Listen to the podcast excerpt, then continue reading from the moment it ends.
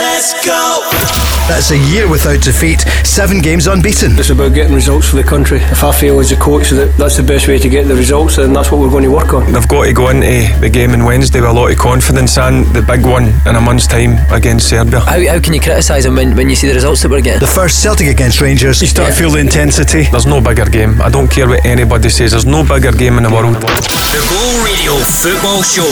Have your say. Call 0808 to 17 17 700. Let's go. Yeah, here we go again. Two hours of football chat Monday to Friday, 5 till 7 Glasgow's own Go Radio, the football show, which is certainly uh, gathering your interest as it goes along, be it the podcast, which is well through 100,000 downloads now, or the live show every night of the week. Lots to talk about. We're 24 hours away from Scotland against the Czech Republic in the Nations League.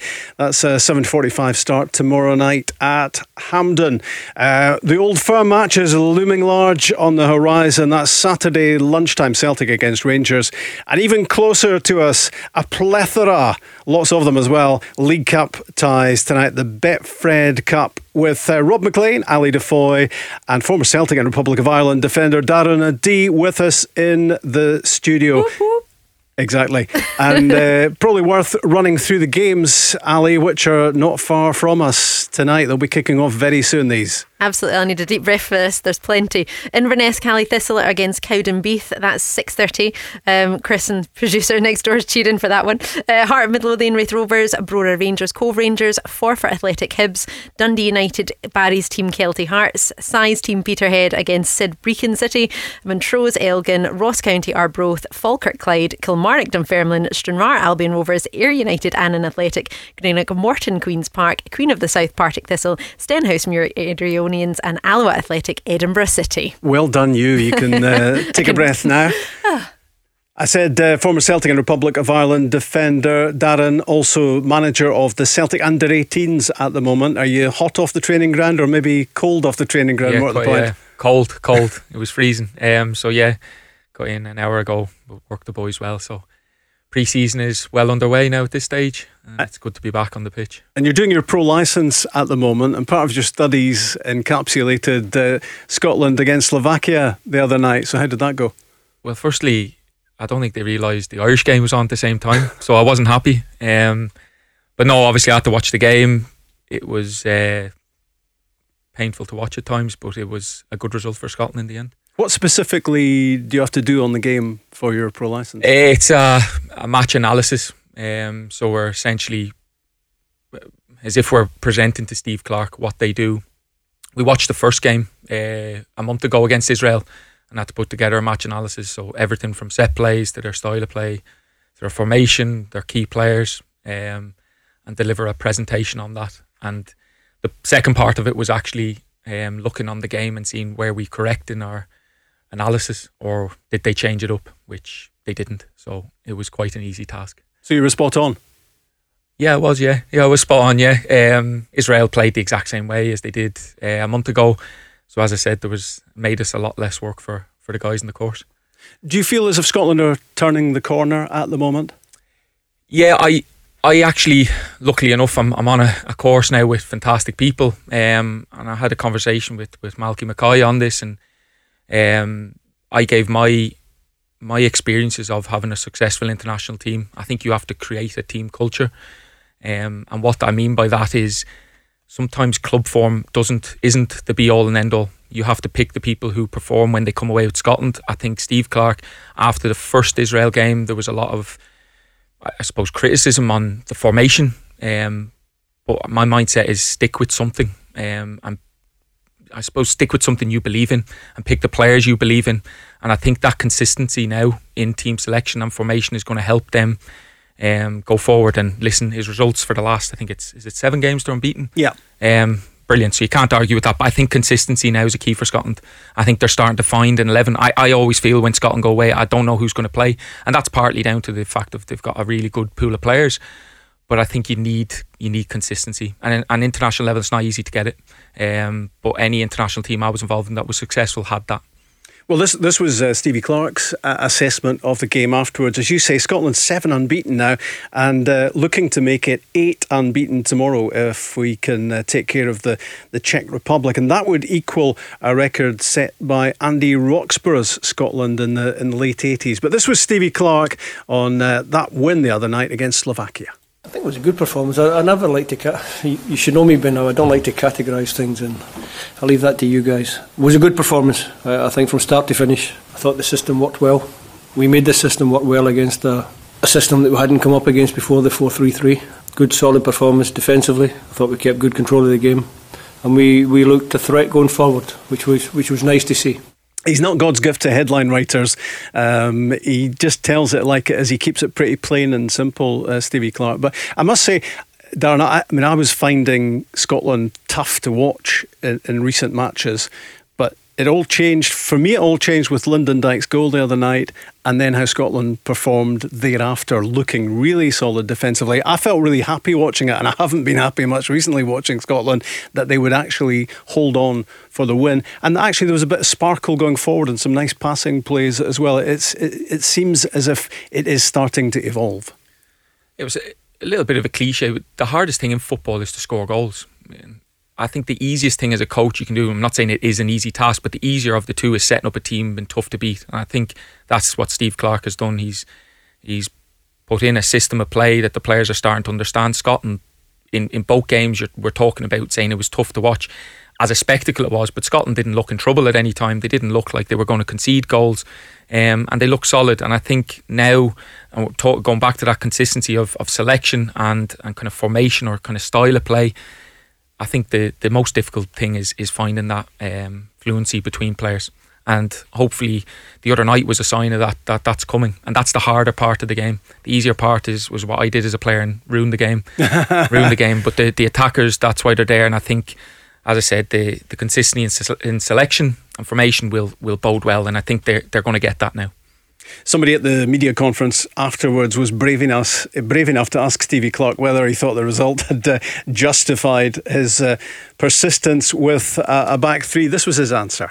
It's not about justification or making ourselves feel good. It's about getting results for the country. And if, if we feel that, if I feel as a coach that that's the best way to get the results, then that's what we're going to work on. Nobody said it was going to be perfect. It's still not perfect. It can still be better. We can still play with a back four in, in certain games when it suits us. But at this moment in time, the, the three central defenders, who, no matter who we pick, and, and tonight I thought all three again, McTominay, who supposedly couldn't play right sided centre back, was excellent again. Declan Gallagher was excellent. And Andy Considine on his on his debut at 33 years of age waited a long time for it. He didn't let himself down tonight. Eh? He was really good. It's interesting, isn't it? If you if you'd said a couple of months ago, right, here's your back three: McTominay, who plays in midfield for Manchester United, uh, Gallagher of Motherwell, Considine of Aberdeen. Neither neither uh, anyone's glamorous idea of what a top footballer is, but terrific club men. That was if you know if you'd said that's your combination, but how well is it working out? Yeah, it probably goes back to. I I think Scotland now need to have a way of playing, and it's up to the players to fit into that.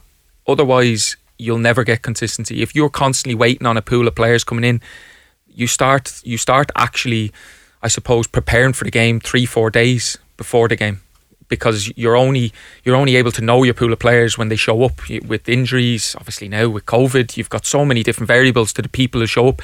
So I think Steve Clarke a month ago went with the formation, and I absolutely don't think he stuck with it to to justify it. But I think it was the right decision to stay with it and to find the players to fit into it. So. They, they obviously had an injury or two with uh, Cooper going down, so Considine comes in. Someone must come in to fill the positions. I also think listen, I, I don't think he's he certainly isn't shy in making a big call, but it will solve the solution to the Tierney Robertson conundrum. The how do you fit the two in? Tierney plays in the back three at times for Arsenal, um, and the left of the three, and and obviously Robertson is is very expansive for Liverpool, playing high up the pitch. So it probably solves that as well, and it gets in your better players once they're they're both back fully fit. But I think. Um, I think you're right in terms of the three. You wouldn't have ever predicted that, but I think now it's it's time that is maybe the, the formation they're going to go with. It's time the players start fitting in with the, the Scotland kind of way of playing. And what McTominay needed to do was to prove himself defensively because he looked a little bit shaky earlier in position, positional because that's not a position he's really played that much. But what we always knew about him was that if he got the ball at his feet, he could drive out from defence and, and start things off, and, and, and he's doing that brilliantly. Yeah, I think in the first game there was some question marks over him, but as you said, it's a new position for him, so you can't throw someone in international football. I, I think you can't make a decision like that unless you're go- you actually believe it's going to work.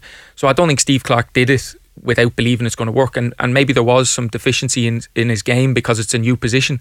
But by sticking with it, he's now, I suppose, excelling a little bit in it. Um, and I think I, th- I, I honestly believe Steve Clarke has looked at that uh, a month ago and thought this is the way we're going to go um, from now on. And quite clearly, off the back of the result against Israel, when people weren't particularly happy, he he believed in it, and I think that feeds to the players as well. And I think Scotland have abundance of good players. But if you kind of put them onto a, a, a, formation, they don't quite fit because there's that many in central midfield. There's two left backs. It doesn't quite fit. I think it's time, and I think they've done it. As I said, they found a consistent way of playing, and it's now just pick the best players for the positions that you need.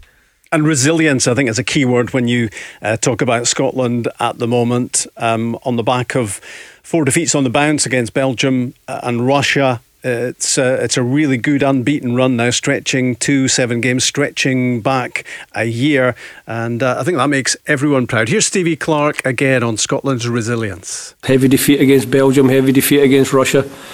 So it takes a little bit of time to build confidence that you can get clean sheets in matches. We've started to do that. We've started to look more difficult to play against, which which is great.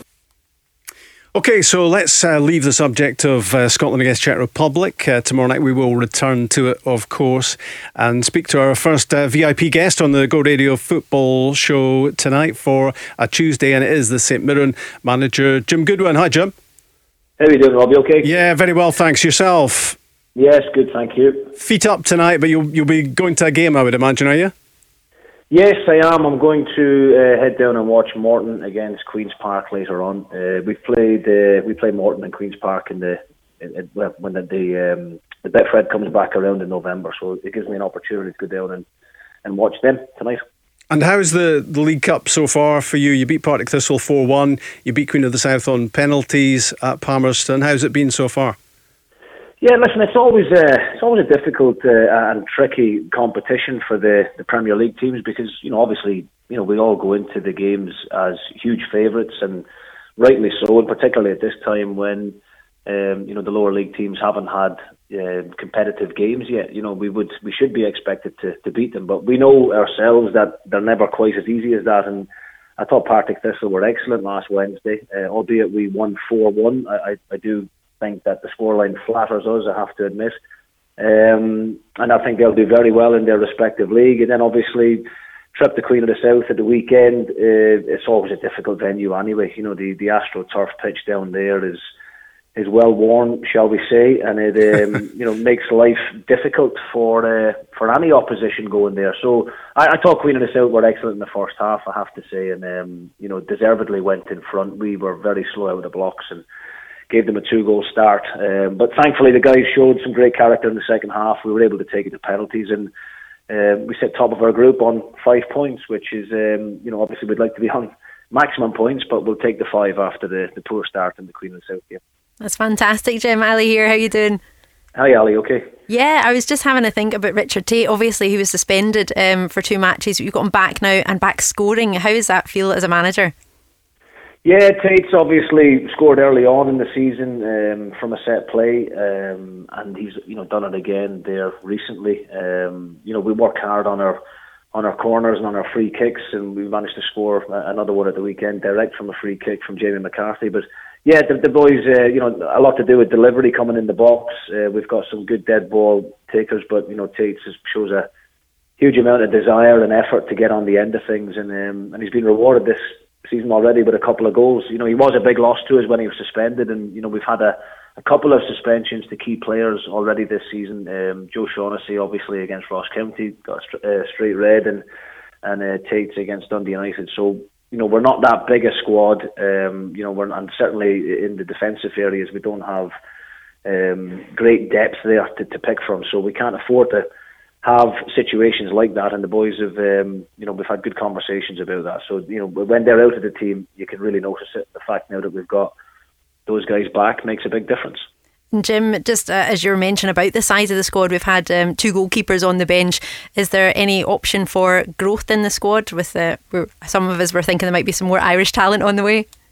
Well, yeah, I mean, look, we're we're looking all the time. Um, you, obviously, with um, the window being closed now, we can only go into the free agent market. Uh, there are a number of players on that list, um, but the problem you have with that is most of them haven't done a great deal since last June. You know, and although they're training on their own fitness-wise, they won't be anywhere near where we need them to be. So we have to be, um, you know, sensible in our, in our approach to that one. We are looking at a couple of players at the moment who have done uh, pre-season with certain clubs and who have made themselves free agents uh, prior to our window closing, which you know makes them available to us. So we're talking to one or two at the moment, and hopefully uh, we'll have at least one new face by the end of next week, and possibly uh, a couple. Great to hear. I saw you. Um, I saw the game at Pittodrie uh, where you were very unlucky not to get something out of that one, Jim. But and you'd uh, four on the bench, four on the bench in that in that game. Is that is that telling a story of, of how thin the resources are at, at times?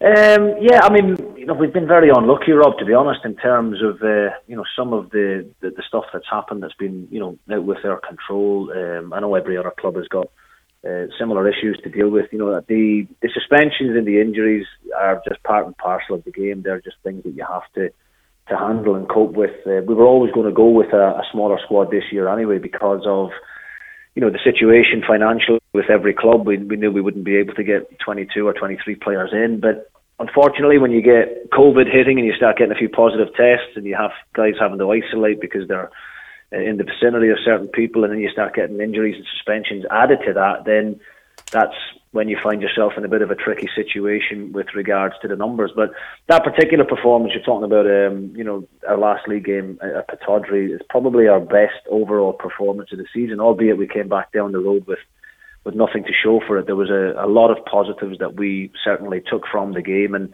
I don't think we deserve to win the game, but I, certainly think we deserved yeah. a point. And, yeah. and I think that was one thing about it. Um, you know, was evident was the fact that Aberdeen could make the kind of changes that they made because of the strength and depth that you know they they have, and unfortunately we didn't. You know, I, I did have a couple of attacking players on the on the pitch. But unfortunately, at that moment in time, when your back's to the wall for the last 10 minutes, the last thing you want is to be bringing on a an offensive player. You know, it would have been nice to bring on a, a defensive midfielder or a centre half even. But uh, listen, it, it, wasn't to be on the night. Um, but it was a, a, really good performance, and we're hoping for more of the same uh, against Motherwell this weekend.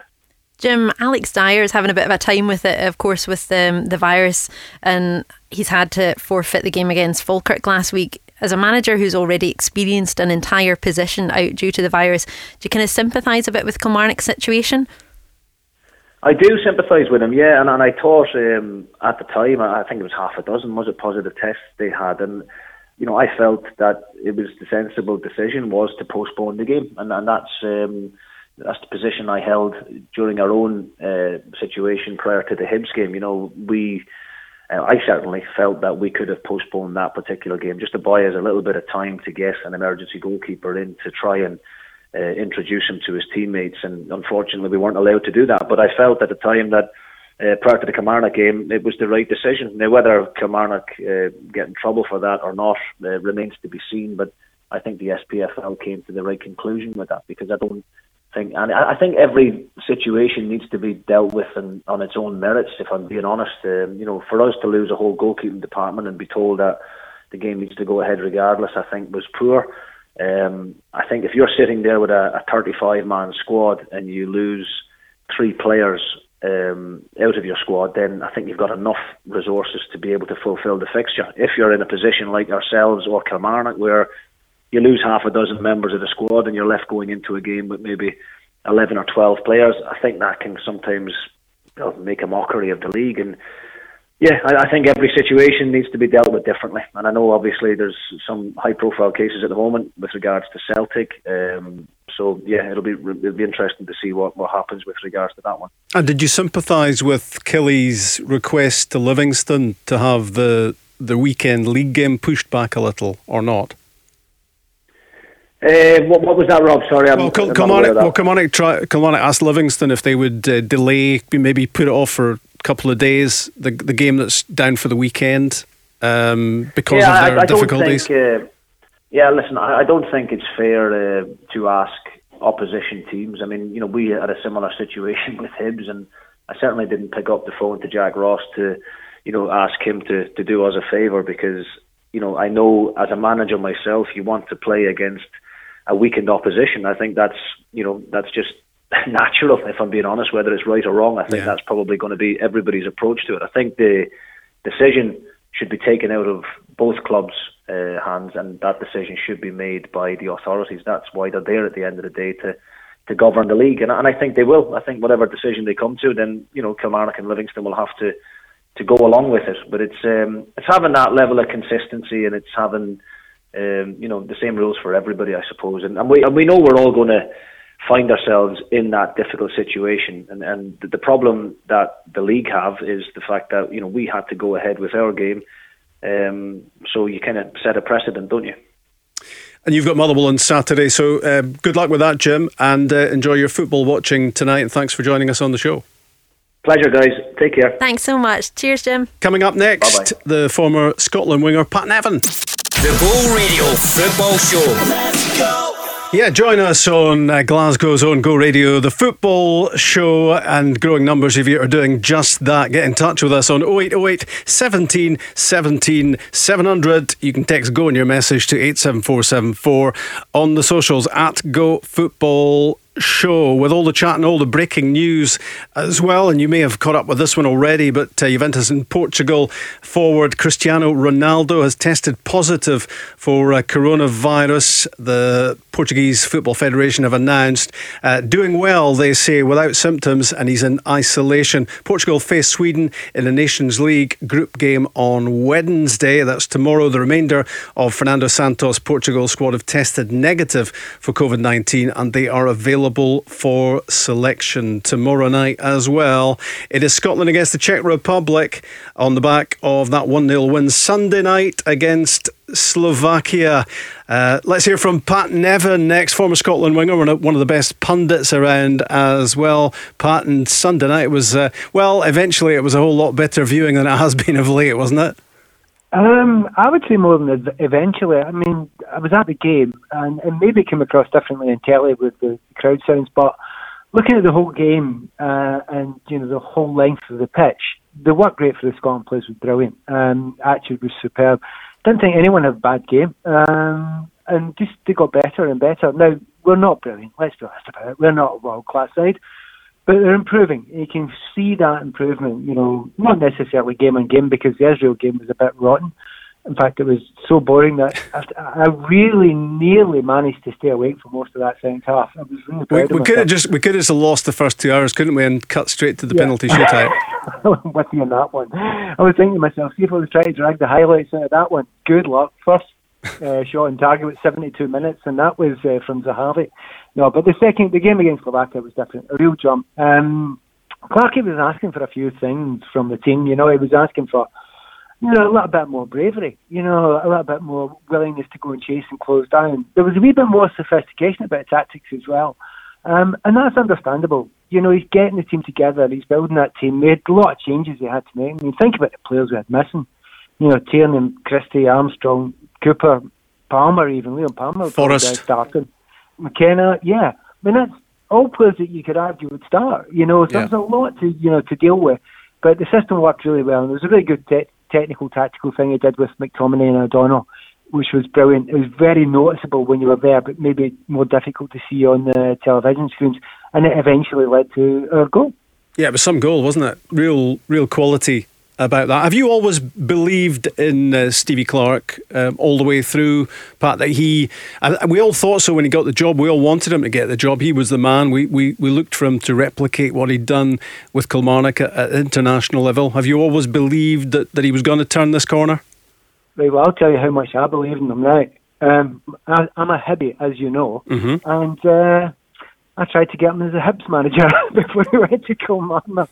Right. And I was the middleman in that, trying to get him going there. And eventually, it never happened. it, and I was a wee bit saddened by that because I think he's top quality. Um, I've known him obviously. I played with him uh, at Chelsea and with Scotland, um, and I actually also played with Clarkey for England.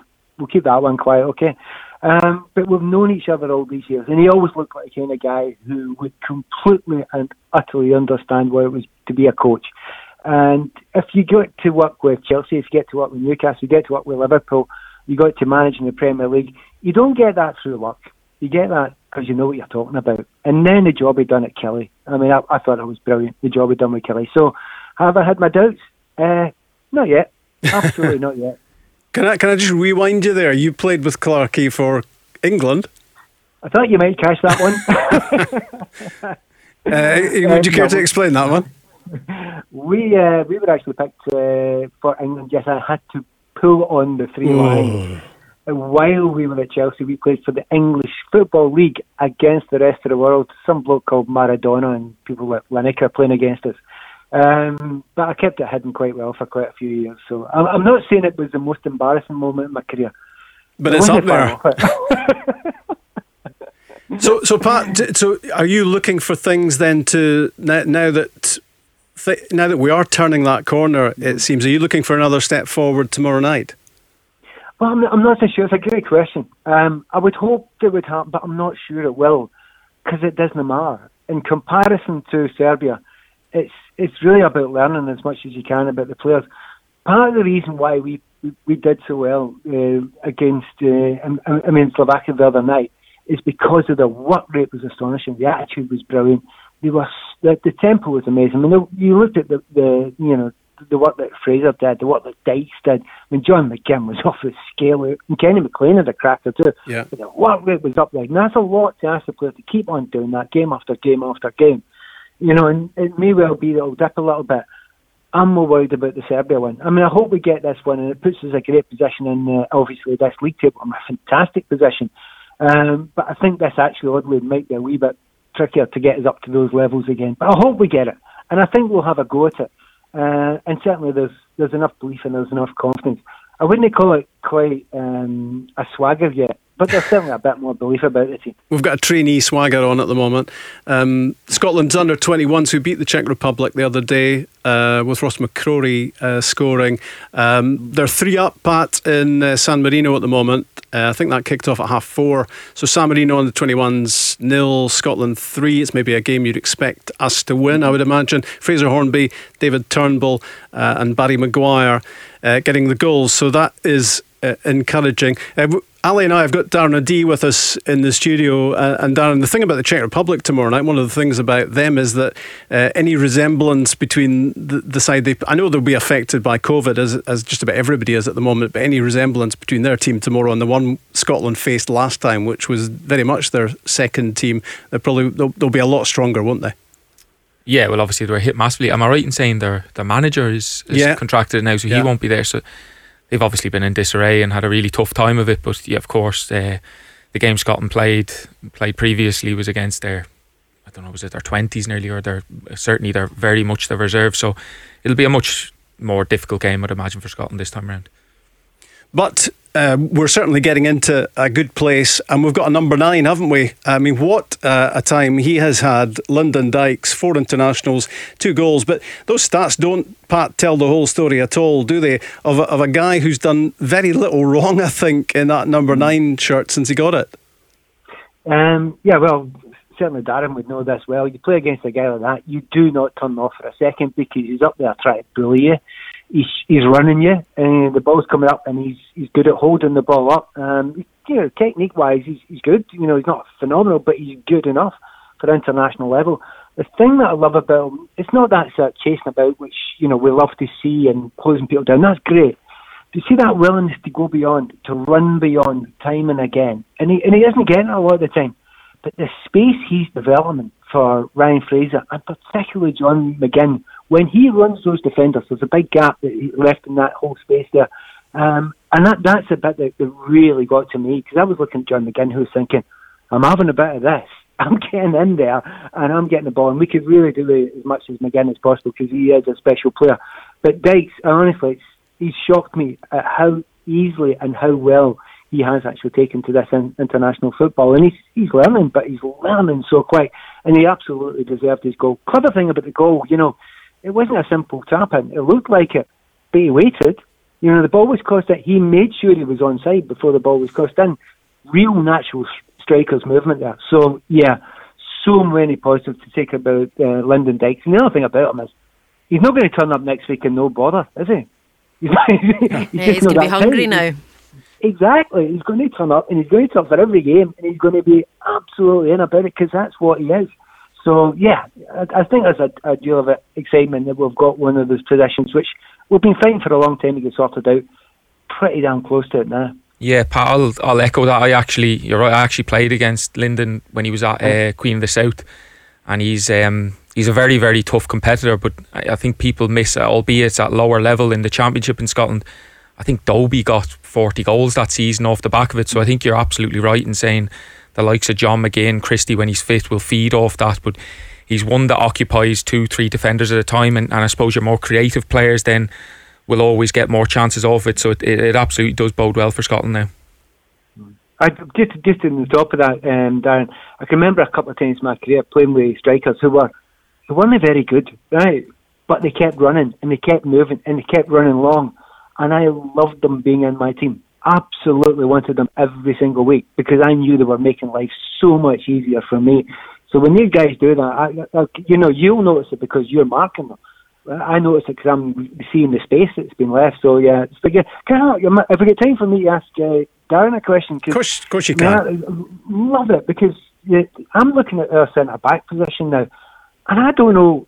Any, I have no clue what's the best who the best grouping is. Is it Gallagher? Is it McTominay? Is it McKenna? Should we have Tierney back there? You know, is it Liam Cooper? You know, Considine coming in there as well. I mean, have we got a, a best? Has Scotland got a best back two or three? Um, they probably do. But my I, early in the show, I'm talking about Pat that I think Scotland haven't had consistency in a in a style of play or a, and I know formations formations are kind of here neither here nor there, but I do think it's important that Scotland have a way of playing. So whoever fits into that back three understands the role far far further than when they come into the squad. They actually know when they come in if I'm playing left side of the three this is my job. If I'm centre of the three I know my job. And I think as defenders to be honest with you the more you know the job the easier job is. Um, I don't think it matters how individually strong each person is. It's the collective thing. And that's what I think you're seeing with Scotland now with the consistent selection of formation. And I know Steve Clarke faced a bit of criticism um, a month ago against Israel with the three at the back. Um, but now with that consistency, I think the players are understanding the roles more. So I think you could put in, and quite clearly you could put in any three. You see Andy Considine coming in. Last minute goes in, but he, he seems to know the role. And more importantly, he spoke after the game that Declan Gallagher speaking to him all the time, that he knows his role as well. So I think that's just as important as putting.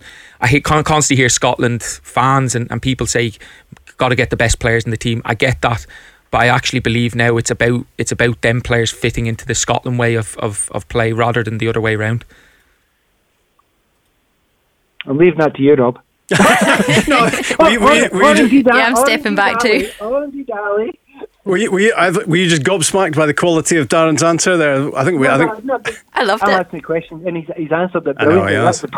I know. Uh, so it's more. So it's more style of play that, than actually the, the individual bits that go into it. But I think. I think. Listen, it's nearly been a a question for government of Tierney and Robertson. How do you fit them in? Neither. Neither. Like, but I accept both are fantastic players. I get the headache but no, they have to fit into the way Scotland want to play and what is the best way. And people, there's not. I, I, it's interesting listening from. Uh, well, I say a bystander. Obviously, I support Scotland. I've been here long enough, but Ireland have the same thing. Ireland qualified, I think, for the last kind of four or five major tournaments that I've seen Ireland qualify. Jack Charlton, Martin O'Neill, Mick McCarthy, Trapattoni, all long ball, all long ball, horrible to watch, tough, in your face. Jack Charlton's song was put him under pressure but we qualified for major tournaments because there was a style of play, albeit it wasn't great on the eye, it got results. And, and Pat's alluded to it there. Maybe Scotland's way of playing is high, high energy, getting people's faces, close them down, put balls in the box. It doesn't have to always be this perfect style of play. Um, and I think that's what they're getting now is a little bit consistency, and the players understand that when they're coming in. Um, so yeah, I, I believe Scotland need a, a way Um, and I think he's falling on that now. Steve Clarke, he's found it. It's now time the players fit in, and if it means leaving out top players, so be it. Do you, and do you think Pat Scotland will become easier on the eye as time goes by, slowly but surely, with Steve Clarke now that he's built those f- defensive foundations? I, I think they will because remember you've got actually good players that can actually play, you know, and there's other players to come in that we haven't even really considered yet. Apparently, there's a wee guy at Chelsea. It's not bad at the moment. So Yeah. you've got players that can play that you know you can add to it. If you watch what Clarkey does over the years, it, he builds it slowly but surely. You know, and he, he's not the type to get carried away. I think we all know that. So he just builds it slowly but surely. But when those clever things, I was mentioning about the fact that the technical thing he did with McTominay and O'Donnell, it was really noticeable in the game because I remember seeing it. I was sitting, uh, excuse the clang here of the name drop, right? But it was what sitting said Andy Roxburgh. We were watching Clang. the, the, thing, the semi-final of the World Cup in Ru- in Russia. Clang, yes. it was Robbie Martinez had actually made this brilliant decision. He knew he, he wanted to go with a three at the back for Belgium, but that wasn't right. But it wasn't right to go two at the back either against Brazil because they were too quick for him. So he did both. and that's exactly the point. He did both. He managed to manipulate the system so that, you know, as soon as they, they won possession, it immediately just moved round to being a three, uh, from a three to a four. And Scotland did that so obviously the other night there. McTominay, he was- he was a dead right back as soon as Scotland had the ball. I mean, no arguing about it. He was stuck there at right back. O'Donnell had gone straight on up the pitch, and then he was able to link up with Fraser. Um, and it was so noticeable that it worked so well. Because back to Darren's point, they need to know what they're doing. They need to know if, how to fit in the system. And so that sort of thing is beginning to work a wee bit well. But it, it's, it doesn't happen overnight. You don't often, you don't get these players for all that long. And this has been a good long period of time that Clarkey's had them, you know, and, and I think he's getting more and more out of them. I do think the big thing is he's maximising the potential of the group he's got. Can he do any more than that? That's it, full stop. You cannot do any more than that. And at the moment, I think he's beginning to do that. So that's great news. And part the the Andy Roxburgh connection, of course, is that Scotland will equal his record from the late eighties of eight unbeaten if uh, we avoid defeat to the Czech Republic tomorrow night. and that would be great. And funnily enough, see if you look back, we often played uh, with a, a three at the back at that period of time. There was many, many games. I mean, usually against the bigger teams we played three at the back, and against the smaller teams we, we went to four because you know we thought we would beat them a, a little bit more easily.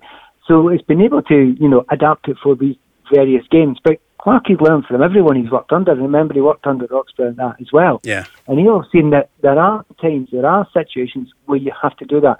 But that would be a real push forward. Now, let's not get carried away. It is Kazakhstan, Marino, Czech Republic, Cyprus, Israel, Slovakia. We're talking here. You know, it's not, it's not you know, the, the, a lot of teams that we've done in the past, but it is definitely a start, and it's something that can help build confidence. Good to talk to you, Pat. Answering questions, asking questions, the whole gambit. You get the full value when Pat Nevin's on. Good to good to hear from you. And a pleasure, Lo- Rob, Ali, and uh, yourself, Darren. See you later, Cheers. Pat. And the news of Scotland under 21s now 5 0 against San Marino. And uh, I think it's a Fraser Hornby hat trick, so maybe somebody else chasing down that number nine shirt. But uh, I think Lyndon Dykes has a good strong hold of it at the moment. Get in touch with us on the Go Radio Football Show 0808 17 17 700. The Go Radio Football Show. Let's go. That's Ali DeFoy, Rob Maclean, and Darren O'Dea with us on the show tonight. Uh, from now till seven, it's football chat. You can get involved as well. Uh, get your question to Darren, make your point, whatever you want to say, be it about international football or the club game returning at the weekend, and what a game to return to as well. Just recapping for you on the latest score in San Marino uh, Scotland 5 0 up, the under 21s uh, doing well again uh, tonight. Uh, that match kicked off at half four. Lots of League Cup football being played in the course of this evening. And uh, yeah, it's Celtic against Rangers at lunchtime on Saturday. Lots of players coming back to it from uh, international football, including uh, Steven Davis of uh, Northern Ireland. He will surely be at the heart of that Rangers midfielder at the weekend. Hopefully, everybody can see the internationals, uh, the remaining games, training this week for the lads that are back there. Um, obviously, health wise, in terms of COVID as well, and, and we're fitting right round to go. What is it, Darren? 120 caps for Steven Davis. It's phenomenal, isn't it? Yeah, it is. Yeah, uh, it's kind of sad. that He was older than me when I was playing against him, and yeah, he's still going strong, and I'm retired 18 months. So that tells you um, his professionalism, and you know he's he's certainly had a top career, and he doesn't look like he's slowing up. And it could have been Northern Ireland against the Republic of Ireland, couldn't it? In the, it could have been, in yeah. the playoffs. Yeah, obviously disappointingly, uh, Ireland uh, lost on penalties exactly at the same time. Northern Ireland uh, qualified in penalties. It was actually Scotland. With all three games were going at the same time and went to penalties. Um, so it could have been, but it wasn't to be. A certain Shane Duffy, uh, the Republic of Ireland international, will certainly be looking forward to his first taste this weekend of the Old Firm fixture. Yeah, he will, and he's in he's in really good form. He's obviously gone away. It sounds strange watching the kind of Scotland and Northern Ireland games. They, they maybe didn't perform to their highest levels and, and qualified. Ireland went away, and it's the best performance I've seen in a long time. Ireland have had and didn't um, didn't Oh. manage to get through. So um, Shane Duffy's obviously a big part. of that. He's been captain in the team because um, Seamus Coleman's not been playing. So he's in good form. He scored a couple of goals now. He's he's embedded himself into the Celtic team, and yeah, absolutely, he'll be he'll be relishing this, this game on, on Saturday. And that will be a defence that will pick itself, you would imagine, for Neil Lennon, because he's had choices to make uh, earlier on in the season. But with, with Hatem Elhamed um, and Nir Bitton both ruled out because of uh, coronavirus, one would imagine it will be Jullien returning alongside uh, Duffy and Ajer at the back. Yeah, I, I would agree. You would imagine that. Um, what Neil Lennon is thinking, I have no idea. Um, sometimes these games I've been involved in before where a manager throws in a curveball. Um, so, yeah, absolutely, they would be the three you'd probably uh, reckon would play, but you just never know. And obviously, uh, Ryan Christie is ruled out uh, as well for Celtic. I mean, it's it's just one of the. We're getting used to the fact that COVID is is playing more and more of a part in, in, in football matches, not just injuries to contend with now or suspensions, but players self isolating. yeah, it's it's it's strange. That's the only way you can put it. It's very very strange. You you could just get a phone call one morning that tells you you got symptoms or whatever it may be, and then now you're getting the, to the stage when they're away on international trips. It's someone else is getting the symptoms, but it's if they're considered a close contact or not. So I've no doubt all managers, club managers, are holding their breath at the minute because it, it just takes that one phone call. You see, I, I believe with even the, the national Irish national team, it, it was where they were sitting on the plane and they were 0.3 of a meter away, or sorry, too close, and, and they, they get considered, but it ends up in a false uh, false positive. False is that right? positive, Yeah, uh-huh. false positive. Um, so honestly, it's it's it's chaos, and I think you, you need to be adaptable. You need to be ready. Um, Celtic will obviously have a big or do have a big squad. They've got abundance of talent, um, so they'll be able to cope, no doubt. Um, but obviously, I'm sure Neil Lennon will be itching to get the players back uh, as quickly as possible. And you must have all sorts of protocols to go through, presumably, with your Celtic under 18s. Yeah, we do. Yeah, uh, I spent I- don't know how many Zoom calls before we got back in, and hours and hours putting in protocols.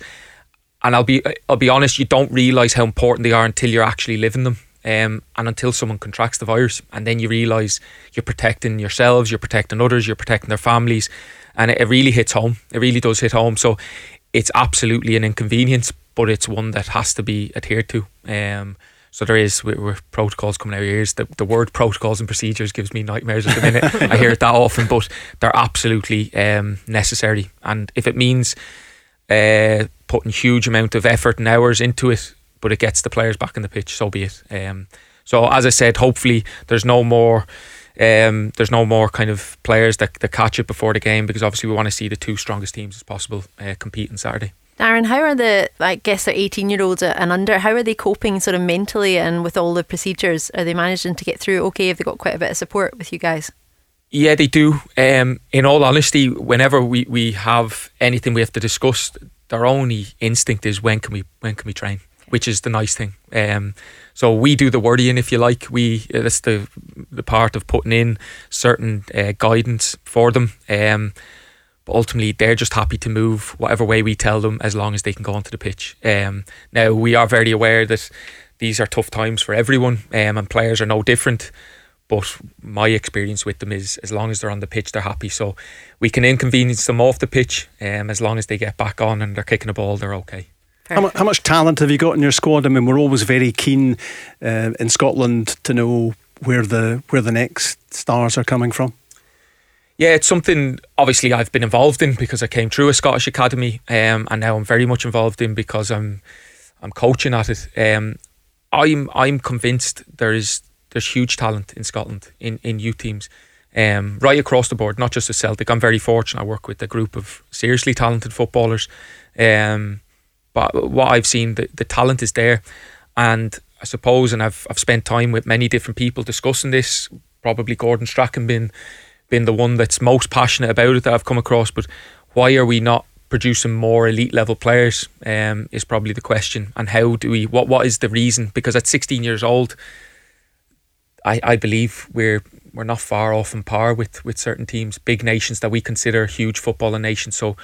Where's the gap? How do we fill the gap to, to when they get to first team level? Um, and I suppose that's a, a question we're all trying to trying to find the answers to. So, what does happen then at, at that point? Do you have a theory?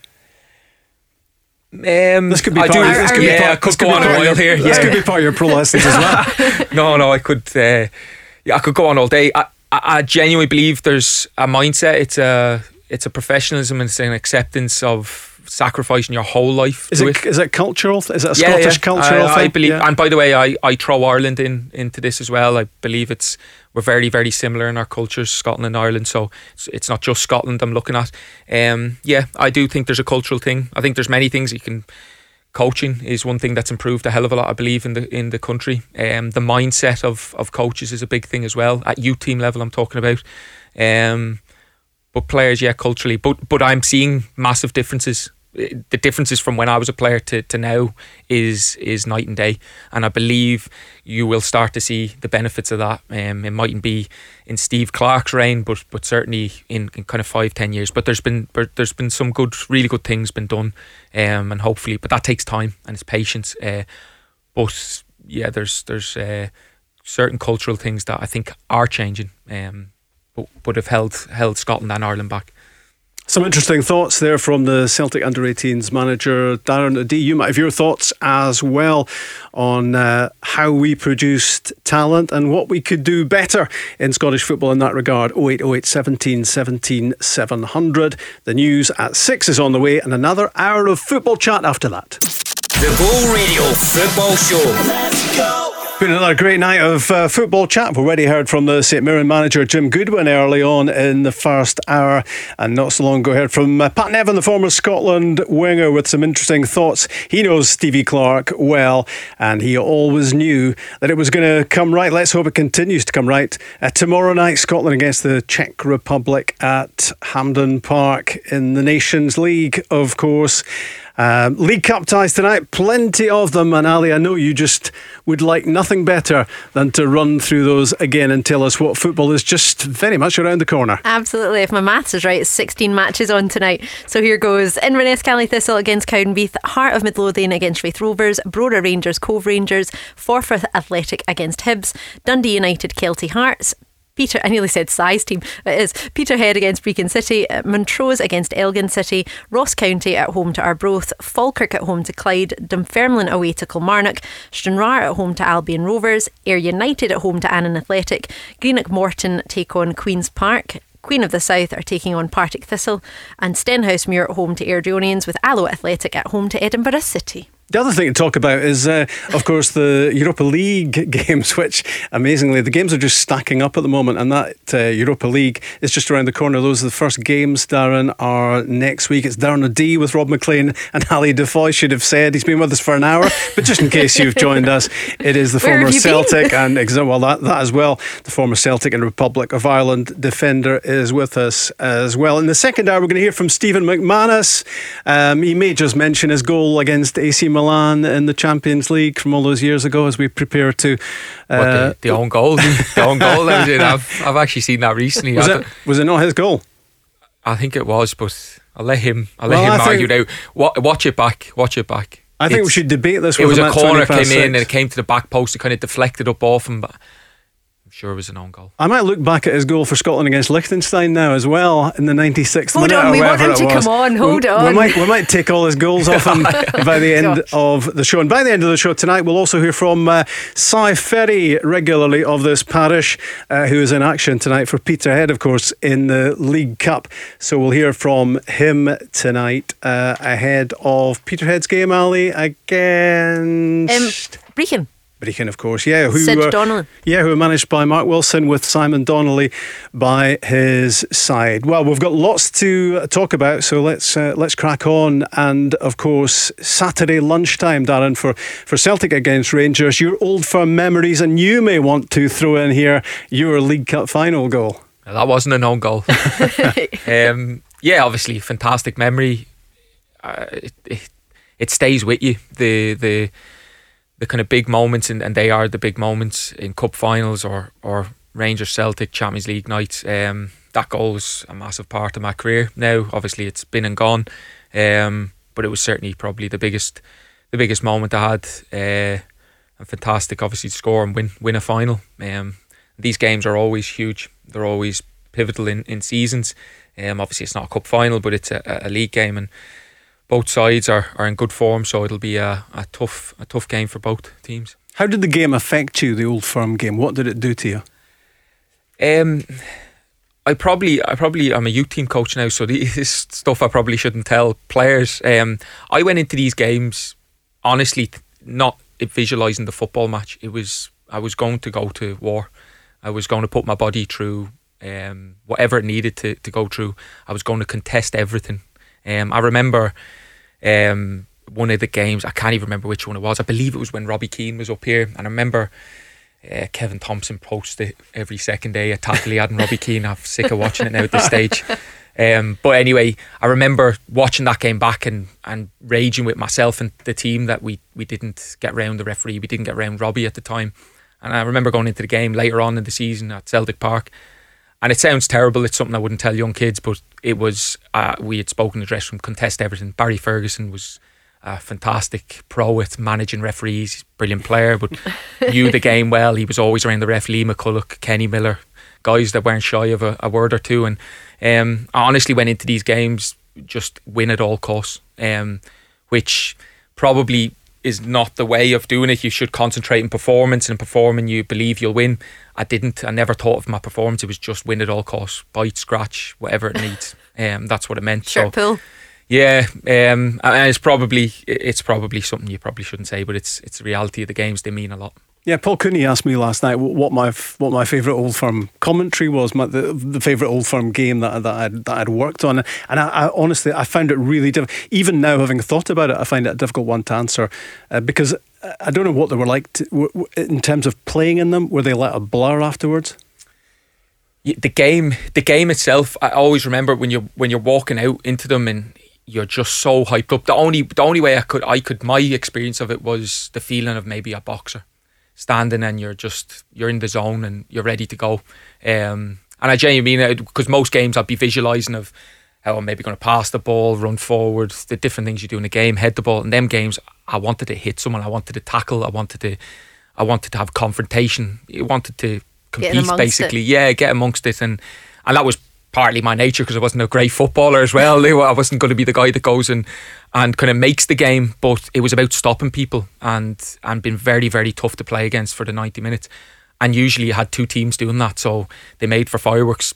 When I played in the games, there was very I wouldn't say low quality, but it wasn't it wasn't known for huge quality. It was who wanted it more, a little, little bit who wanted it more, and I remember back the games we won. We were always when someone had laid down a marker early on. Um, the, the games I've seen more recently are a little bit more strategic, tactical. Um, but certainly when I played, it was it was who competed harder.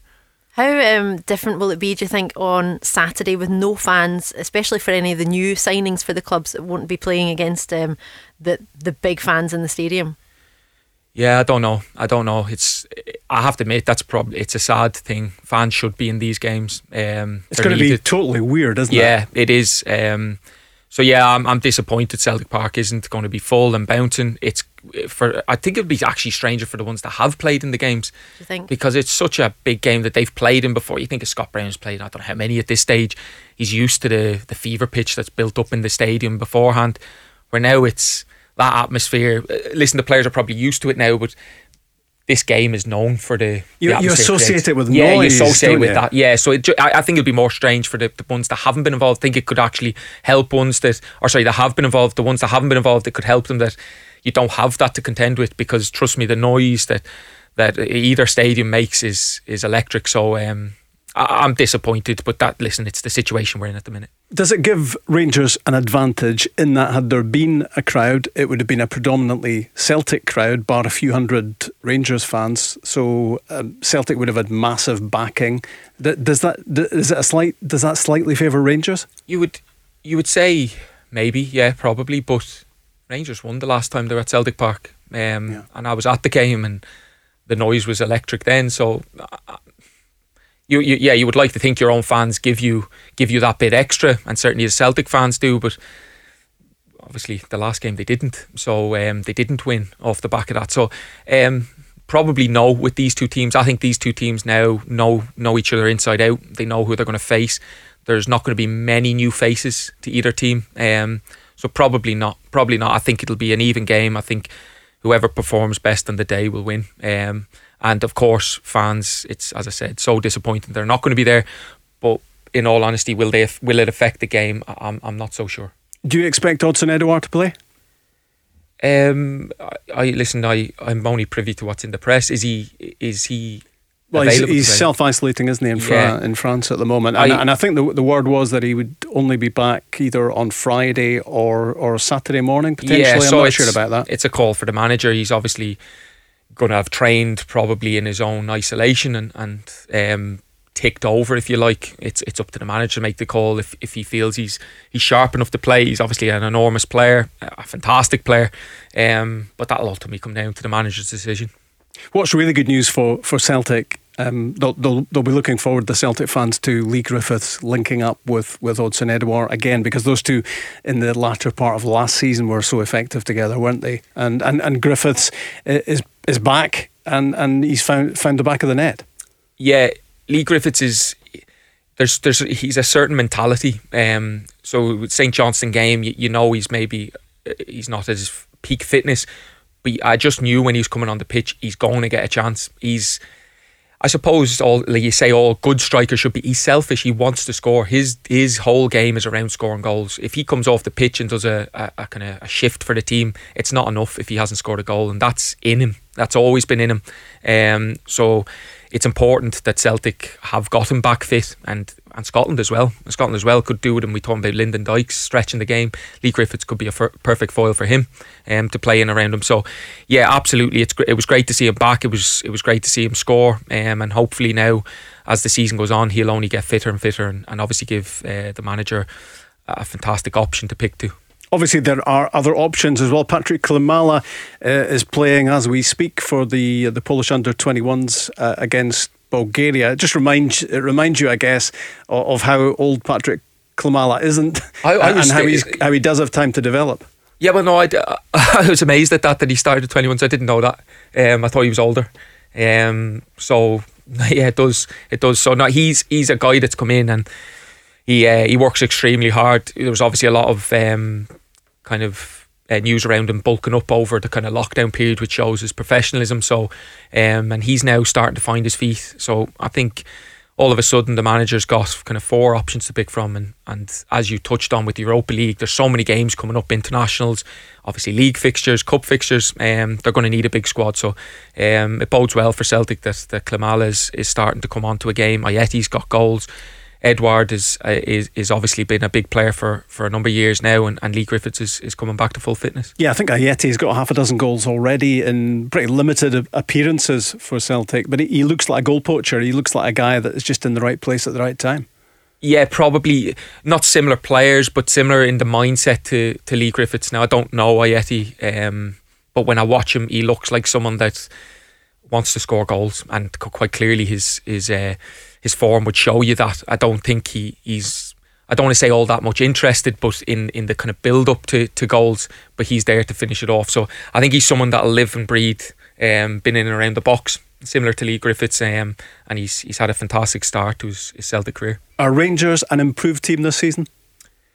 Um, I, I- I haven't seen all that much of them. Um, but yeah, I, I think I think they probably are. I think they probably are. They've obviously added um, a number of players. I don't think they've lost too many. No. Um, so yeah, I think they probably are. I think they're a team now that are very well coached. They've got some some really good players in their team. They've got some players that can score goals.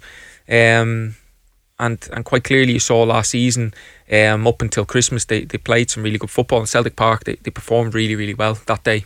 Um, as I said I was at the game. They performed really well. They performed really well in the cup final as well where obviously Celtic came out on top. So um, I think Steven Gerrard's done a good job there. I think he's he's improved that team. Um, and as I said I, I believe now you're, you're looking at a fixture where it will be the best team wins. Obviously in previous kind of fixtures gone by over the last four or five years it's been very much one sided. Um, I think now it's it's probably as, as even as it has been for a long, long time. And in Ryan Kent, they've arguably got the, the player of the season so far, who seems to have reacted really well to all the, the transfer uh, publicity around him, the, the, the bids from Leeds United to try and take him down to the English Premier League. But he, he maintained he wants to be a Rangers player, he wants to, to deliver for Rangers, and he has delivered, hasn't he? he he's would, would he be the most dangerous player in the Rangers team from a Celtic point of view? Um, yeah, yeah, probably, probably in terms of his his direct plays. He's obviously a very technically good player. He's quick along the ground, and he's he's something that's probably been aimed at him is is adding goals and assists to his kind of his his repertoire. So he's had a very good start to the season. It'll be as as I said, the Celtic and Rangers they're going to be very aware of of each other they're not kind of coming in and wondering what each other about. They, they'll they'll know everything about each other. Um, that's the nature of the Scottish League. Um, so the Celtic will be very aware of Ryan Kent, and he'll be certainly a player that, that I'm sure Neil Lennon will look to to kind of stop, if you like it's a high pressure season for both, isn't it? Because there's the pressure and the intensity of Celtic wanting to do this, wanting to make it to, to 10 titles on the trot. And on the other side of that fence, Rangers desperately not wanting them to do it. And, and so, that, so there's real pressure on both sides. I'll be I'll be totally honest. I think the pressure comes out with the fans. The fans I'm talking about. I think there's obviously you'd be lying if you said there's not a huge emphasis on this season. I, genuinely believe in both camps. It's another season. Um, do, do you, t- are you not? If you're a player, uh, do you not want to? I think you have to. I think you player, have to. What, do you I, not want to be part of history? Uh, well, are you? If I told you then that Celtic players were more motivated this year than previous seasons, they're not. These boys are. These boys have won ten titles in a row. You don't. You, you don't do that unless you are highly, highly motivated and uh, motivate is probably not the right word. Committed is probably the right word. They, you don't you don't have that level of success without having a relentless attitude, no matter what. Um, so I don't think what I don't think it matters. Uh, uh sorry, matters maybe not the right word. I think whatever titles in front of them, they want to win, regardless of uh, whether it's nine or nine, nine or, 10 or They want to win the next title, and and next Saturday is, is a league game that would see them. Um, obviously pick up three points and Rangers not pick up three points if they were to win and it'll push them closer to winning another title. Now I think the fans and the and, and of course the manager will be well aware of what it means but I, I would be very surprised if there's any talk of that in the dressing room. It's about winning another title, winning another cup and keep adding and adding. Um, and let's not forget it, the world doesn't end this year. Um, it'll go again and they'll have to win the next year and the next year, and, and it, it doesn't stop. It doesn't stop at Celtic. So this squad has that in abundance, and, and none, none more so than the captain. Um, so um, I think it's another title added. Now we all know that there's going to be for or either way, um, but that's more from the pundit side of it and the fan side of it. I think the players are concentrating on doing their job, which they have done for the last number of years. Do Rangers have a psychological barrier to hurdle this season? Um, because of what happened halfway through the last one and the one before?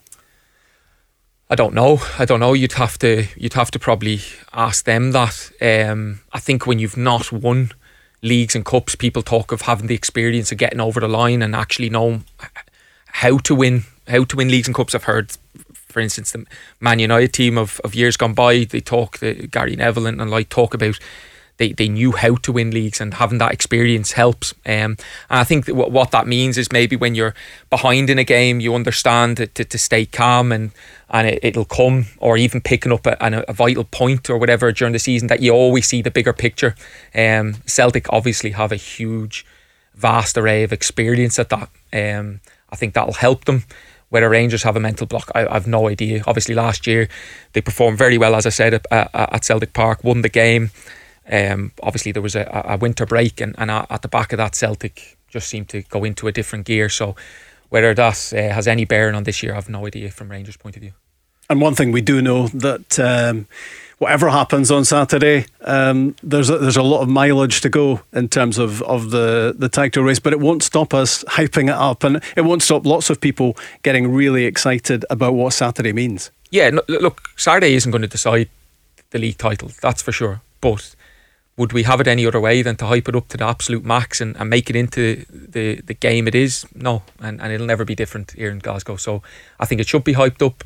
I think everyone should look forward to it. It'll be a, a really good game with two teams going at it. Um, but yeah, especially with everything else going on in the world right now, to yeah, have something to look forward pers- to. Yeah, ex- absolutely. I thought you were going to say a bit of perspective because that probably won't be around. no, no, Saturday. we don't want perspective. with this game, just tr- throws perspective out the window. I think from the team's point of view and the manager's point of view, there's always perspective. You have to, but as a fan and uh, a pundit, I build it up all you want. Absolutely. Perspective out the window, the form book out the window. Celtic against Rangers on Saturday lunchtime. What do you think? Still time for you to get involved in the Go Radio football show. It's uh, Glasgow's own Monday to Friday, 5 till 7, and more football chat on the way. The Go Radio football show. Let's go. Yeah, and we're getting excited already about Celtic against Rangers. It's four days away, Saturday lunchtime, for the first Old Firm meeting of the campaign. We're getting it horribly out of perspective already, as well as what we do. So, 7 0 for the Scotland under 21s in San Marino this afternoon. Kicked off at half past four. A hat trick for Fraser Hornby. Goals as well for David Turnbull, Barry Maguire. Uh, that hat trick uh, from Hornby plays his club football in France these days. Harrison Ashby, brilliant name. He got one of the goals as well. And Connor McLennan, 7 up for Scotland uh, away to San Marino. And of course, the senior side back in action tomorrow night. We're on a roll. Let's hope so. Seven games. You sound much more excited about this I know, one. I know. I was worried, but now I'm excited about Scotland under Stevie Clarke. And let's hope we can stay top of that Nations League group come tomorrow night with the big playoff final to come next month in Serbia. Let's let's talk now. It's uh, Rob Maclean, I should point out, Rob Maclean, Ali DeFoy, and Darren O'Dea hey, in hey. the studio on the Go Radio Football Show. And our next guest, welcome him, please, in your usual fashion, the, the, former Celtic and Scotland skipper, uh, Steven McManus. Hi, Steven. Hi, folks. How you doing as well? Yeah, okay. very well, thank you. Um, we were having a debate earlier on, and I know you'll want to get involved in this uh, because, of course, Celtic are playing uh, Milan um, next week in the yep. in the Europa League groups. Uh, you were allegedly a scorer uh, for Celtic in the Champions League uh, in 2007, I think it was. A 2 1 yep. win. Now, I can't say who mentioned it earlier on, just in case you weren't listening, um, but there was a suggestion it might not have been your goal.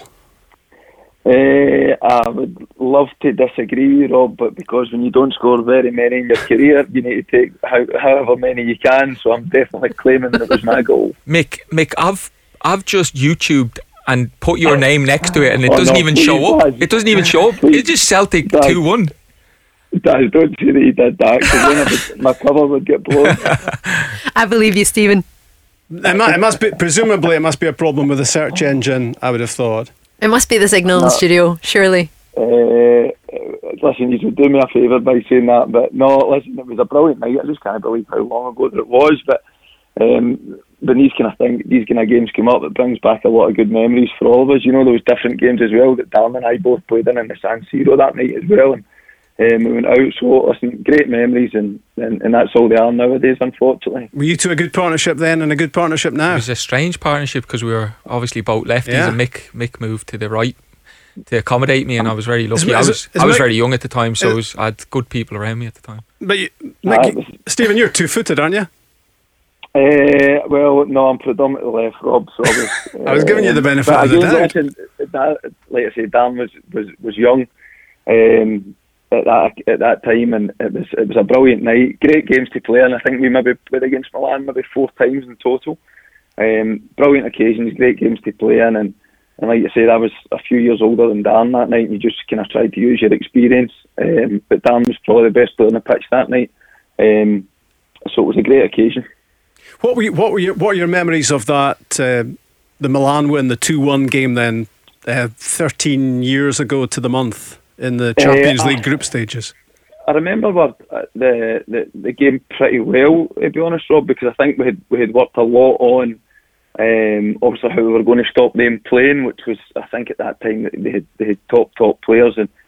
Um, at that point, it was it was we, we, we were big in crossing the ball into the box and trying to at home we always put teams under pressure. So we always felt it at Celtic Park that we would that would give as good as we got. And, and, and during that game, we always went right to the death, as, as so many Celtic teams do. And we were fortunate enough, obviously, to get listen the goal that, that that I scored was was was was extremely lucky, but like you say, we went right to the end. I think Gary Caldwell had a good shot at the goalie Palm and Scott McDonald scored the winner. And, and, and back then, our home form was, was, was what our success was built on. Have Celtic got it unlucky, Steven, to have drawn Milan uh, in this Europa League group? I, I don't think Milan are as strong as certainly what they have been over the over the over the previous years. Um, but certainly for our club, it was it was we wanted to be in the Champions League, absolutely. But it wasn't to be. So the next best thing was to, to make sure that we qualified for, for the Europa. Um, and when you actually look at the level of competition and the teams that are actually in the Europa, it's a very, very strong.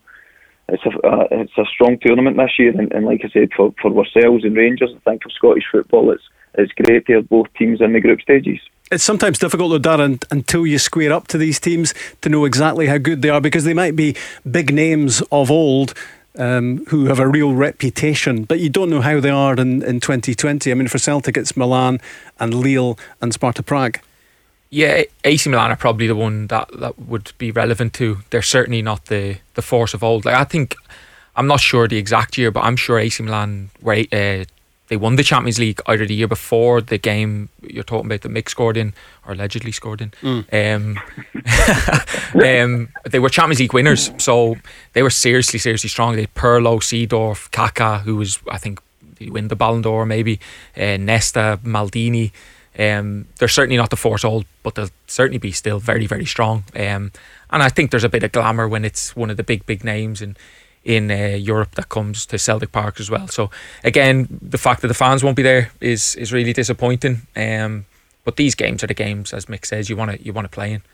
And Celtic will look to do what they did, Steven, last season. Uh, I mean, the, the home and away wins against Lazio with a with a highlight, yeah. I guess, and do and do a bit better as well because maybe disappointment in the end not to beat Copenhagen.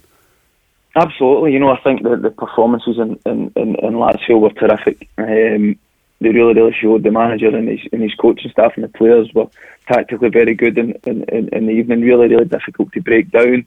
And then we're always looked very dangerous on the counter. So, um, again, it's, it's, it's going to be, the games are going to be really good. As Dan touched on, I think not having fans and is, is, is, is going to be difficult. It really is, you know, when the atmosphere's at, at our place, whether it's Europa, whether it's Champions League, it's these European nights that you remember as a player.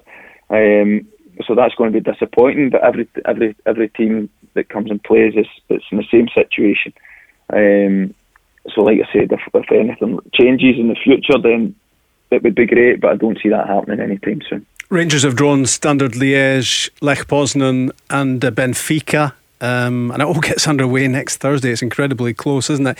And and we're obviously hoping that, that both Rangers and Celtic do well and, and do as well as they did last time around and hopefully a little bit better because it, it does wonders for the coefficient, doesn't it? And, and I think we're and I think we're getting dangerously close to getting a team directly into the Champions League group stages. Would that, that be right? As you know, that's that's that's what you miss. You want even as a I think when you look at the performances as well with Motherwell and, uh, and Aberdeen, they performed very well as well. They were just they just fell short at that last. They stage. they got tough draws, um, didn't they? they did, you know, but like I said, if if if if, if ourselves and Rangers can continue to, to develop and, and, get good results in Europe, then the bigger picture will be that we'll get an automatic place into the Champions League, and you can you can keep enhancing it, and that's got to be the aim, you know, for for our club. We certainly that's it's the Champions League's the pinnacle, um, and as a player, when you look back in your career, they are the games that you remember. And yes. maybe, maybe Rangers' best performances under Steven Gerrard have come in Europe well, yeah, as well. Yeah, I, it's listen. You're never going to get Celtic and Rangers cheering each other on. Um, it's never going to happen. But absolutely, the reality is, if both of them do well, they it helps each other, and the coefficient is is massive. Like we're talking about the nights that we had in the Champions League, we qualified automatically, or we had one qualifier. Now once or twice we got really unlucky. One year, I remember we got Arsenal. Um, one year we we qualified, we got Spartak Moscow, and then the other years we qualified automatically um, by winning the league. So as I said, you're never going to get Celtic and Rangers cheering each other on, but, but if both do well, it, it, it bodes really, really well for Scottish football. Steven, we're definitely not going to take your goal away from you that you scored for Scotland against Liechtenstein in the 133rd minute or whatever it was. Um, what about Scotland? Thanks for that, Rob. what about what about Scotland tomorrow night? Are you are we making little steps of progress? Was was Sunday night a bit more enjoyable than it's been? I think so, Rob. You know, it's it's listen, we're undefeated in seven, which I think is is, is fantastic. You know, Steve Clarke's doing a, a, a very good job. I think the one thing that I will say is with, with with Scotland, we're not a country that's going to be blessed with keeping massive amount of possession. We've not got blessed with unbelievably technically gifted players throughout the pitch. So I think we need to then play to our strengths. Um, and the one thing that Steve Clarke's teams are always are, whether it was at Kilmarnock is they're, they're very, very defensive. They're very, very well organised. And I think, certainly, in my own personal opinion, I think Lyndon Dykes has been an absolute revelation coming in. I think in international football, you need somebody that gets you up the pitch. Uh, he's physically strong, he moves very well, and, and, technically, he's getting better and better all the time. Um, and I think the systems is, is suiting in well just now. The players know their role. So if we can continue to keep clean sheets and keep well organised, you're going to be in the hunt for for, for, for, for a lot more positive results, as, as what we've shown already. I think uh, tomorrow night's game as well, uh, Darren, is, is, is, a lot more important than some people are realising, I think, because everyone is fixated, and I understand why, on Serbia next month and the chance to, to get to the European Championship finals. That would be absolutely massive. We've waited so long. But actually, uh, this Nations League group offers us another qualification route for, yeah, for uh, next time. Yeah, I think, in all honesty, I think people didn't actually understand what the Nations League was. Um, I certainly hadn't a clue what was going on, and it was only when the qualify or when the playoffs came round, I'm like, oh, so if we if we had it done better in the Nations League, we'd have had a better uh, chance of qualification. So I think now it will start to dawn on people that there's a massive emphasis to do well in it. Um, but in all honesty, it was in its infancy. It was just this the, obviously for the first time we've gone through it. So uh, I'm not criticising anyone for not understanding, but I hadn't a clue what was going on in the Nations League to be honest with you until until now. So certainly from Scotland's point of view, absolutely this game does mean mean a lot because when it comes round to, to qualifying for major tournaments, obviously that's what you want to do, and this is going to help you along the way. But uh, reverting uh, to position A, uh, Serbia, Steven, we know exactly what's required there, and and I guess Stevie Clarke knows exactly what's required. When you when you look at uh, some of the talent uh, in that Serbian team, like Mitrovic and Tadic and, yeah. and all the rest, um, that that's a, that's a really strong team. They blunted Norway as well in the semi final, which was impressive yeah. because they've been scoring goals for fun. So it's going to be a big challenge, and, and you would imagine that that uh, newly acquired defensive solidity for Scotland is going to be really crucial uh, in Serbia it's certainly going to be tested, Rob. That's for sure. Um, it, will be, it'll be tested. But when you get to this stage of the competition, at international level, you know, there's the, the teams. Your opposition is going to be very strong. It's going to be very good. Um, but again, I, I, that's why I think it's really important. I, I don't think people. I think it's underestimated just how important the positivity is throughout the country. Um, the, the, the supporters, the media, everybody going pulling in the one direction and supporting the manager, supporting the staff and the players you, you don't realise how important it is. And I think for, for one game, um, of course it's going to be a difficult game, but I definitely think that we can do it. There's no reason to think otherwise. Um, if everybody gets behind the, the, the, the, players and the staff, then the more positivity that we show, the better chance that we've got of actually making the, the, the Euros. We've been speaking about Leigh Griffiths on the show. How good would it be? I mean, he's back. He's back for Celtic. He, he's back among the goals again.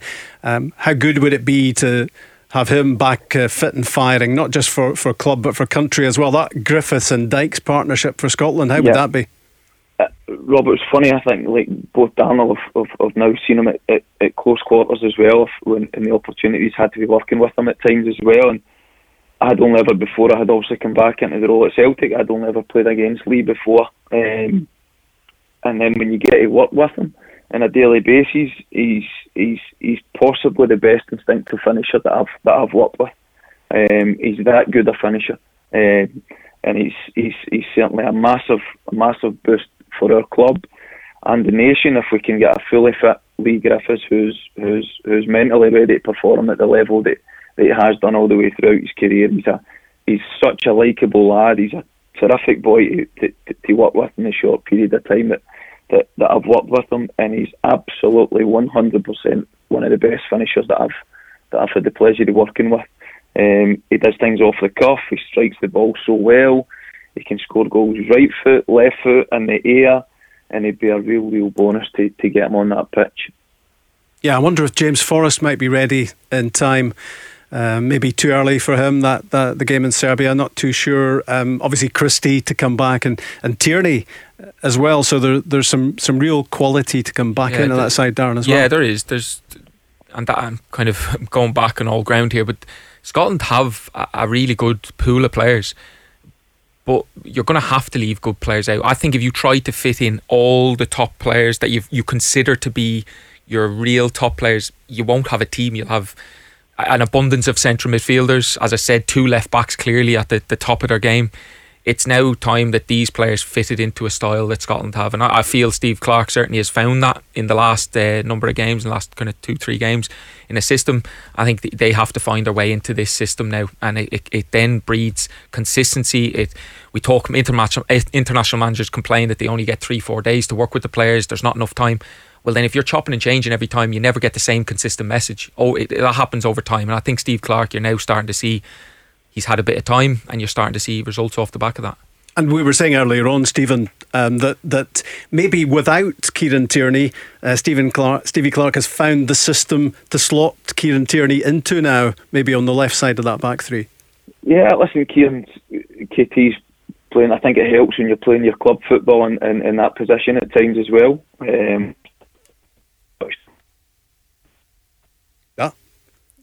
You never thought you'd hear mixed silence like that, would you? We had a wee problem on your phone line there, Steven. I'm not sure if Steven, you're, I'm not sure. back. Oh, sorry. Uh, No, you're listen, back. Listen, listen. KT's he's a he's a top top player. You know, he's he's. I think it helps when you're playing your club football in the same position. Um, he's he's done that numerous occasions recently for Arsenal. So, um, my personal opinion is is that, he, that our, our national team's better with both him and Andy Robertson in it. But again, that's when you look at the is the, the pool of players that are available now for Steve Clarke. I think you can always tell what the kind of mood in the camp is like at international levels with the amount of call offs that there are. Yeah. And in the last few months, I don't think there's been many call offs. Um, people want to then play for their country, which is which is the greatest honour you can have. And even when you look at somebody like Andy Considine coming in, he's he's he's played over 500 times for Aberdeen. He's been terrific throughout his career. He's probably been underrated throughout his career, and he comes in and he slots in in a in a big big game as if he's played there all his days. So I think it's again it's people that like like like Andy that you can rely on as well. And for the for the short term, he can definitely then uh, stake his claim for that position. But we need strength and depth, and then it's up to the manager to then pick the, the formation and pick the players accordingly. Steven, good to hear from you. And we're going to just have a wee look at those search engines and just sort them out and uh, maybe reinstate that goal uh, from 2007 against Milan. We're sure it was yours. If you can, Rob, because I've got the picture on my wall. So don't oh, we'll sort it for sure then, That'd be, don't worry. That'd be a major letdown if it was an own goal, wouldn't it? All the best, Steven.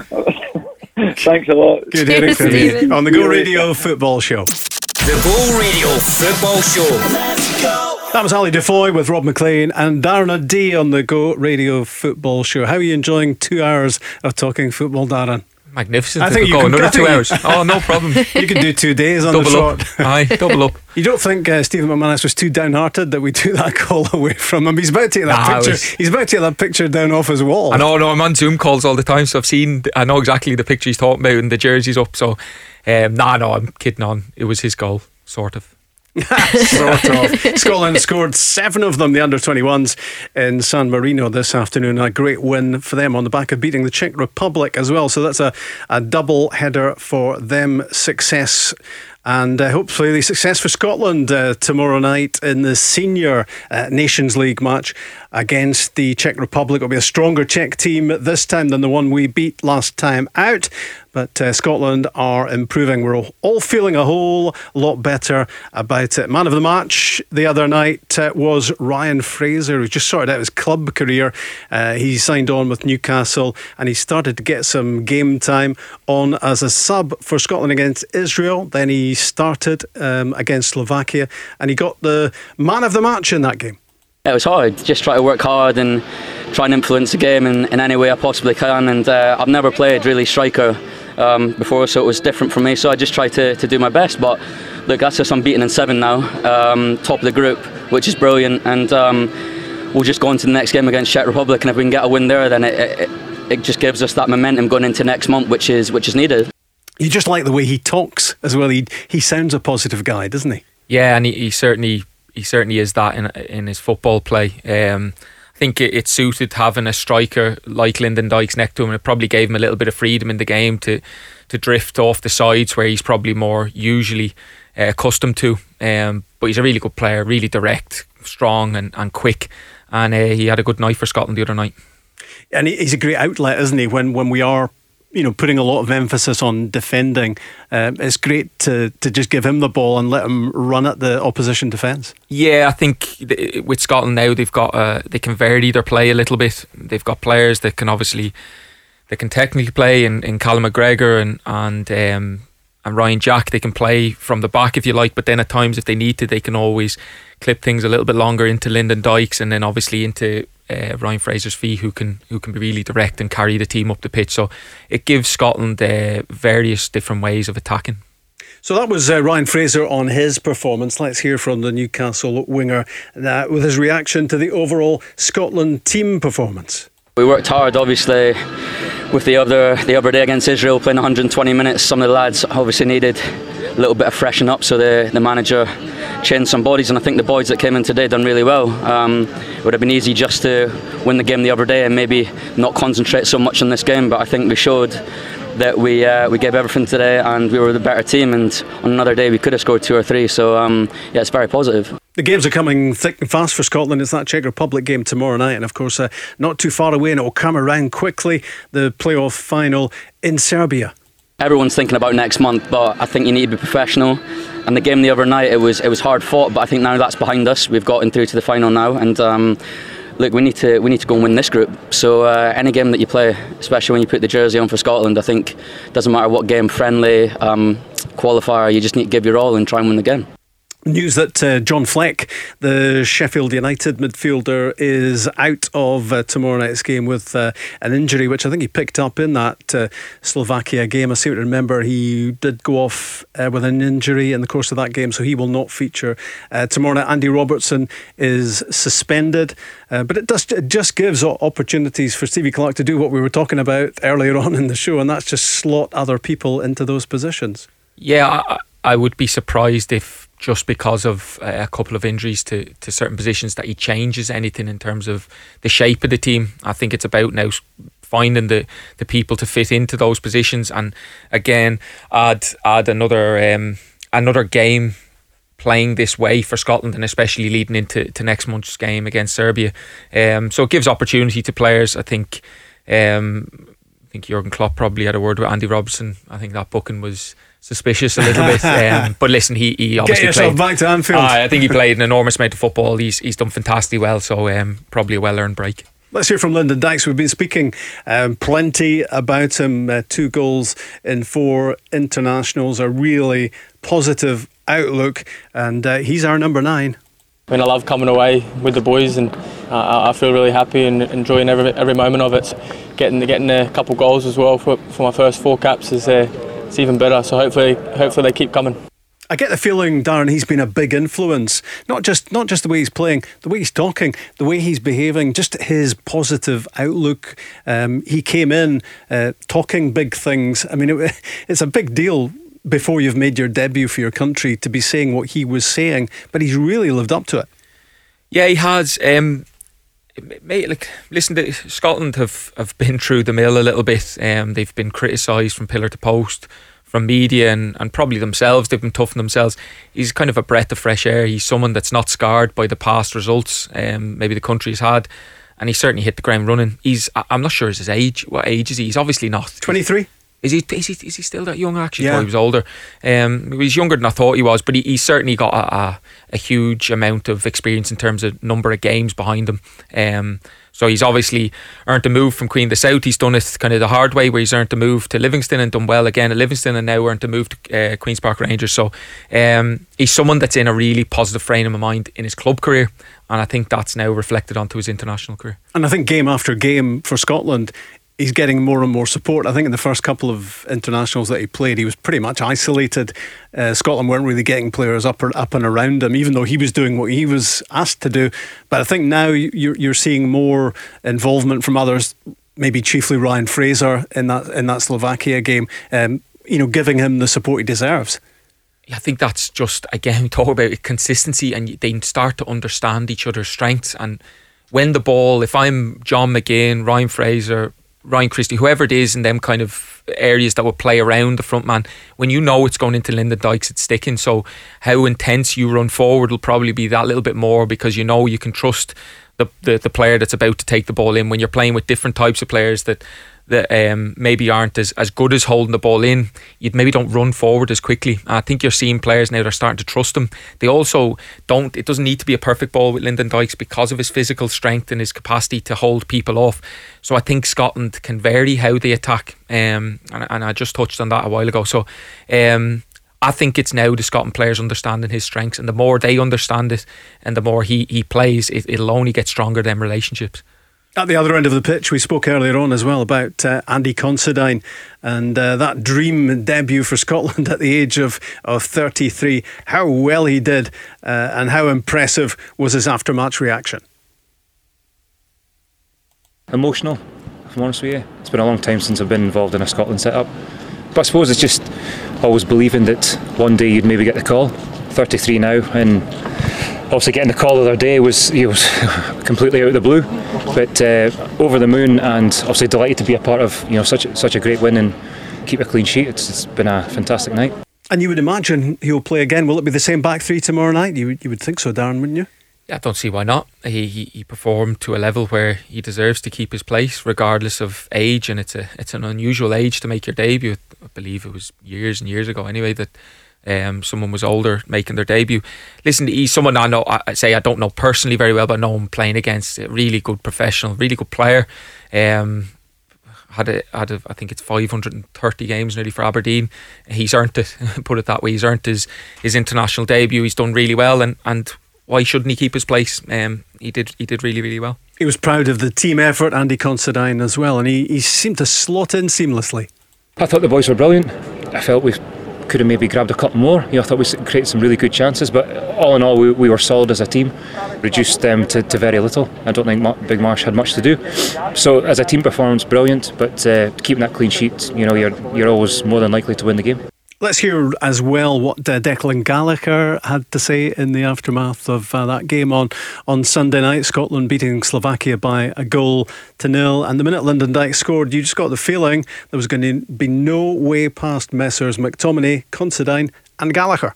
Yeah, I'm finding it good. Uh, we're really solid. We've uh, we've been working on it quite a lot in the last uh, two camps, so uh, I think it's working well. I can see two clean sheets in the last two games, and we, we're not conceding any shots and stuff like that. So we're defending really well. We've been hard to beat, and then obviously Dykesy getting his goal tonight is brilliant for us. So we're now off the mark there as well.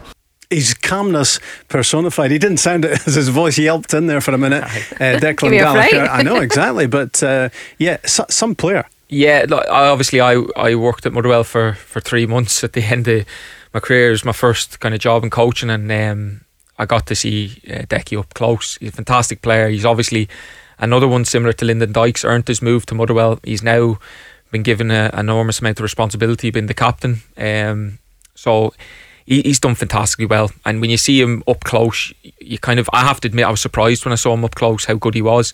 But it doesn't surprise me now that he's gone on and, and kind of become an international player because when you do work with him, you see his quality. Um, it's come a little bit later in his career again. He's I think he's 28, maybe Decky. Um, and he's been really well coached at Motherwell, and he's he's been he's earned his move there, but he, he's massively kicked on since he's went there. Well done, Declan Gallagher. Well done, Scotland on Sunday. And uh, let's hope for the best for Scotland tomorrow night. More build up from us between five and seven tomorrow as uh, Scotland prepare to play the Czech Republic. Well done to Darren D as well. Thanks for that tonight. Thank you. And Ali and Rob saying uh, bye for now, and we'll see you tomorrow at five. The Go Radio Football Show. Let's go.